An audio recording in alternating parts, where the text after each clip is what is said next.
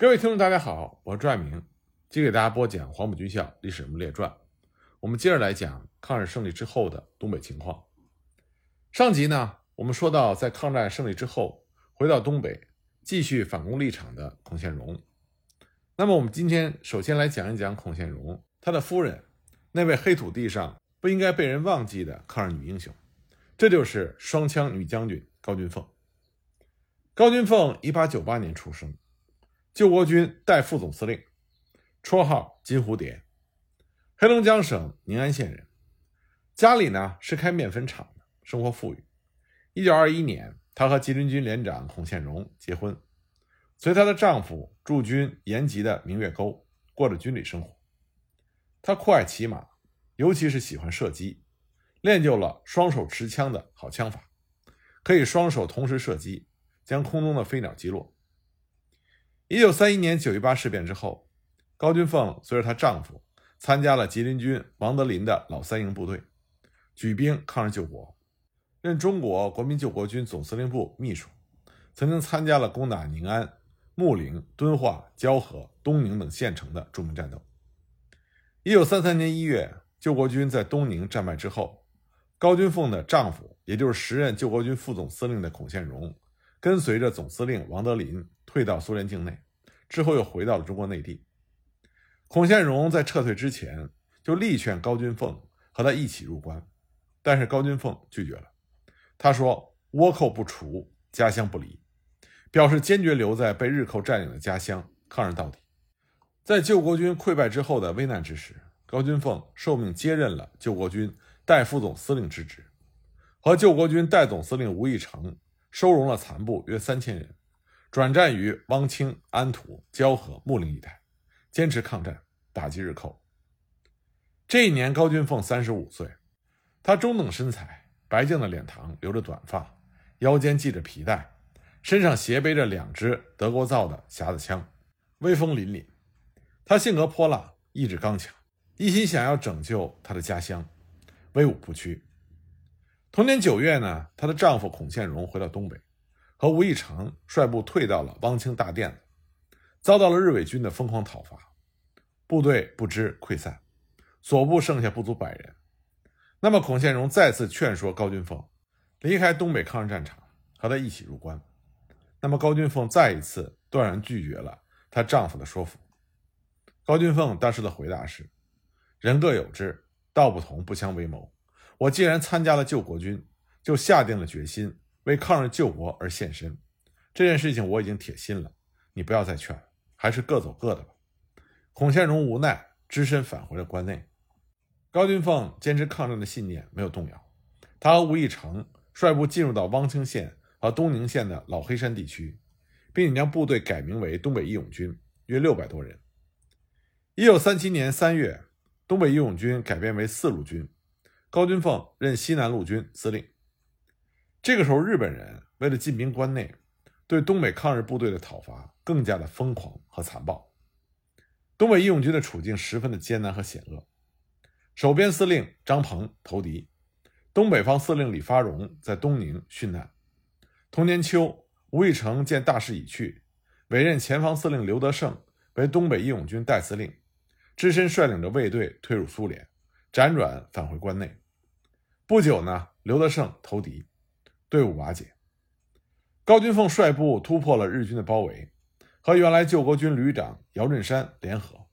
组成了一支六百多人的抗日队伍。姚振山原来是王德林老三营的连长，后来升任为旅长，以骁勇善战而著称。他是高君凤的挚友，两个人团结一致，立誓不投降不逃走，坚持抗日到底。他们率部在宁安以东、木陵以南、东宁以西一带的山区和中东路哈绥县不断的出击，配合周保中的抗联五军作战。一九三八年八月，高姚二人率部在沙河掌粉碎了四百多日伪军的进攻，接着又攻下了延吉县的小三岔口镇，毙伤俘日伪军秋岛四野中尉以下三十多人，缴获了一批武器弹药和物资。九月初，又在汪清大渡川一带击毙了日军五野太郎少尉以下二十多人，焚毁了日伪军的哨所三处。一九三八年到一九四零年，这是东北抗日游击战争中最艰难、最困苦险恶的时期。断粮、绝餐，这是家常便饭，不得不以树皮、野菜、野草为食。想要弄到粮食，吃到一顿饱饭，就得用战斗、鲜血和生命去换。因为冻、饿、病、伤、战而牺牲的战士很多。最后，高军凤他们这支队伍只剩下几十个人。但是就在这样异常的艰苦险恶的环境里，高军凤和姚振山不怕艰难和困苦，为了民族的解放事业和解放他们的家乡，从来没有想过要屈服于日伪而换取活下去的机会。他们以坚强的意志率部坚持抗战。一九四一年春，高军凤和姚振山率部在木林九站南沟活动，结果遭遇到日军重兵包围。他们两个人率领着部队浴血死战，高军凤双手持枪冲锋在先，打退了日伪军多次反扑。经过一场血战，高军凤、姚振山以及他们全部的部下全部英勇壮烈地为国捐躯。高军凤就这样走完了他四十三年的人生之路，他也实践了他为抗日救国而献身的庄严承诺。他是一位不应该被我们忘记的黑土地上的巾帼英雄。但是令人遗憾的是，直到今天，高军凤仍然没有被追认为我们民族的烈士。而七年之后，她的丈夫孔宪荣也为了她家乡命运的愤慨而在南京自尽身亡。这对夫妻呢，用他们的生命表达了他们对黑土地的热爱，也向我们展示了被黑土地养大的人们的坚强。我们并不是要否认孔宪荣坚定的反共立场，而是说不能因为孔宪荣的反共立场而把孔宪荣、高军凤所有的事迹都进行扭曲，甚至是抹杀。在过去若干年之后，孔宪荣的政治立场并不重要，重要的是他和高军凤所代表的那种热爱自己的家乡、为了正义不畏强权、奋起抗争哪怕付出自己的生命也在所不惜的精神，这才是应该世代流传下去的。在抗战胜利之后，孔宪荣也回到了沈阳，他接受了熊式辉的任命，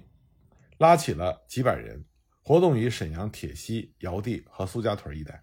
但最终呢，孔宪荣的这股势力也被中国共产党的公安机关击溃，孔宪荣怅然地回到了关内。在镇压反共武装的同时，沈阳的公安机关也注意破获任何利用舆论工具大肆进行反共宣传的组织。在罗大煜、张保慈等人的策划之下，以沈元一作为主编，当时在沈阳就办起了一个叫做《东北公论》的地下刊物。这个刊物登载蒋介石的指令以及国民党进军东北的消息，还有就是辽宁省国民党的组织状况和组织的内部消息等等。结果沈阳的中共公安机关派人巧妙地打进这个刊物组织，并且控制了这个刊物印刷发行的重要环节，让它反而成为了沈阳中国共产党重要的情报来源。另外呢，在沈阳的中统人员他们也搞了一个所谓的中苏日报，上面呢主要刊载的是反共的消息和文章。最终呢，这两份刊物都被摧毁，主要的创办人员全部被抓捕。这里我们介绍在抗日战争胜利之后东北的这些情况，是想和大家说明的是，因为东北地区长期被日伪控制，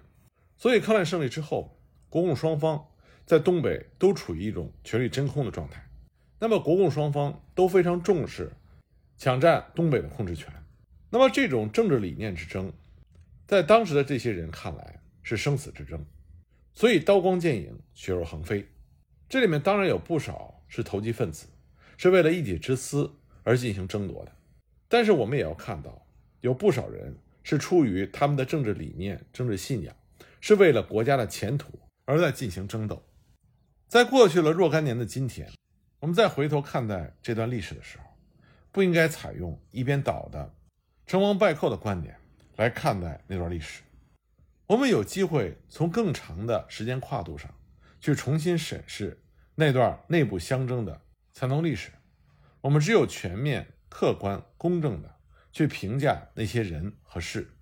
这才是我们应该担负起的责任。关于抗日战争胜利之后东北的情况以及后来东北局势的发展，我们以后有机会呢再详细的说。我们再回到马立武这边，一九四六年六月二十六日，全面内战爆发。那么六月二十八日，二十六军的军长丁志盘调任徐州绥靖公署第二绥靖区副司令官。那么二十六军军长的职务呢，就由马立武被调去接任。而马立武原来担任的东北保安司令长官部忠义救国军司令则由王化堂接任。二十六军驻扎在湖南长沙岳阳一带，副军长呢是焦其凤，参谋长是刘伯庚，下辖四十一师、四十四师和一九六师。七月份，二十六军被改为整编二十六师，下辖四十四、四十一、一百六十九三个整编旅。一九四六年三月到四月间，在马立武去二十六军上任前夕，蒋介石为了要打内战，在物质和精神上进行总动员，所以在南京召开了复员整军会议。这个会议呢，虽然名义上是为了复员整军，但实质上是为了打内战做准备。在这次会议上，蒋介石就说，在经济上、在政治上、在外交上都有信心，有把握取胜，问题是在军事上，就在你们这些高级将领的身上。你们是否对你们的军队都有把握能够打败共军？你们必须确实掌握好你们的军队。共军把你们称之为民国五六年间的军阀，这对于你们来说应该是相当警惕的。你们不要腐化堕落，给人以口实，要努力地完成任务。当时与会的国军高级将领有不少人被蒋介石的讲话所感动，尤其像马立武，他认为这是对他最大的鼓励。他应当尽忠职守，报效党国，一切服从蒋介石这位领袖的命令。会后呢，马立武还和蒋介石合影，表示他会死心塌地地完成蒋介石交给他的任务。一九四六年七月前，马立武所指挥的二十六军三个师就在长沙一带进行整训。七月底，在改编为整编师和整编旅之后，奉命北开到武昌集中代运。在此期间呢，马立武就办了为期一周的全师连长以上干部的短期集训。马立武在干部集训这方面有着丰富的经验。那么这次集训的主要内容，就是为了传达复员整军会议时蒋介石对马立武他们所讲的那些话，为进行内战进行政治思想上的动员。同时呢，对国民党军委会所颁发的剿匪手本摘要的向干部们进行讲述。总之，马立武的目的就是为了鼓励干部们坚定反共和剿共的信念，让他们勇敢地去打击中共的军队。在集训一周之后，部队乘车运到了浦镇，不久呢就奉命接替第五军邱清泉部的防务。那么整编二十六师是在八月初接替的邱清泉部，担任六合、盱眙、天长、来安四个县区的防务。这个区域呢，原来是被中共武装控制的，但是没有主力部队，只有地方武装部队。所以这个时期整编二十六师的任务就是清剿。马立武当时的部署是师司令部及直属部队和一九六旅的一个团驻扎在六合县，四十一旅担任盱眙方面的清剿任务，主要是对洪泽湖方面，四十四旅驻在来安，担任这方面的清剿任务，一九六旅驻在天长，担任当地的清剿任务。这些部队呢，都协同各县当局编练保甲，恢复国民政府的统治秩序。这个任务的执行是从八月初到九月中这一个多月。应该说，马立武所率领的整编二十六师在完成清剿任务方面做的还是非常成功的。当时这个区域内的中国共产党地方武装力量和各级基层政权都遭到了很大的破坏。整编二十六师先后缴获了陈旧步枪一千多支、轻机枪三挺以及手榴弹、弹药用品不计其数，先后俘获了中国共产党地方干部大约一百多人。后来呢，奉了国民党国防部的命令，将俘获人员成立了一个训练队，派参谋和政工人员负责管训，目的呢就是企图分化和瓦解中国共产党基层的干部力量。马立武还经常强迫训练队内的被管训人员做报告，表述自己反省自新的历程。在这段时间呢，因为他们没有碰到新四军的主力部队，所以呢，只有小型的战斗和零星的游击战斗。九月中，马立武到南京汇报工作，他见到了参谋总长陈诚，报告了一个多月以来的清剿任务，受到了陈诚的加冕。他鼓励马立武要努力彻底的肃清中国共产党在当地的势力。马立武呢，也向陈诚保证了他完成任务的信心。紧接着呢，马立武又见到了军政部次长林蔚。林蔚告诉马立武，当时国防部的剿共战略方针就是大力从南北打通津浦路，连接平汉路和南京的车运。他鼓励马立武说，你们都是过去剿匪的老手，希望能够督率所部完成这个战略任务。紧接着呢，马立武到监察院又见到了院长于右任和其他的一些监察委员，他们都众口一声把马立武的部队称之为南京的长城。马立武当时非常的骄傲。九月末呢，马立武奉命把六合一带的清剿任务移交，然后呢，他的整编二十六师就在十月初运到了徐州北的韩庄集中待命。他即将参加的就是鲁南地区的作战。一九四六年十月前，解放军的主力部队在苏北地区反击国军的进攻，国军已经有几个旅被歼灭了。马立武到徐州的时候，听说戴之奇的部队被歼灭，戴之奇被打死。这个消息对马立武的震动很大，他不安很久。徐州绥靖公署主任是薛岳，副主任冯治安、韩德勤。当时呢，绥署所在地徐州也是岌岌可危，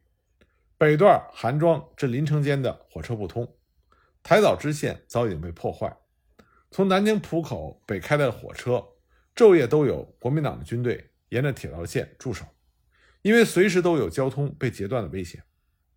张雪忠的十九集团军所指挥的整编五十一师周玉英部住在韩庄附近，和新四军的前锋部队时有小的接触。九十七军蒋当玉部被困守在临城，该部的粮弹补给都是依赖于空运。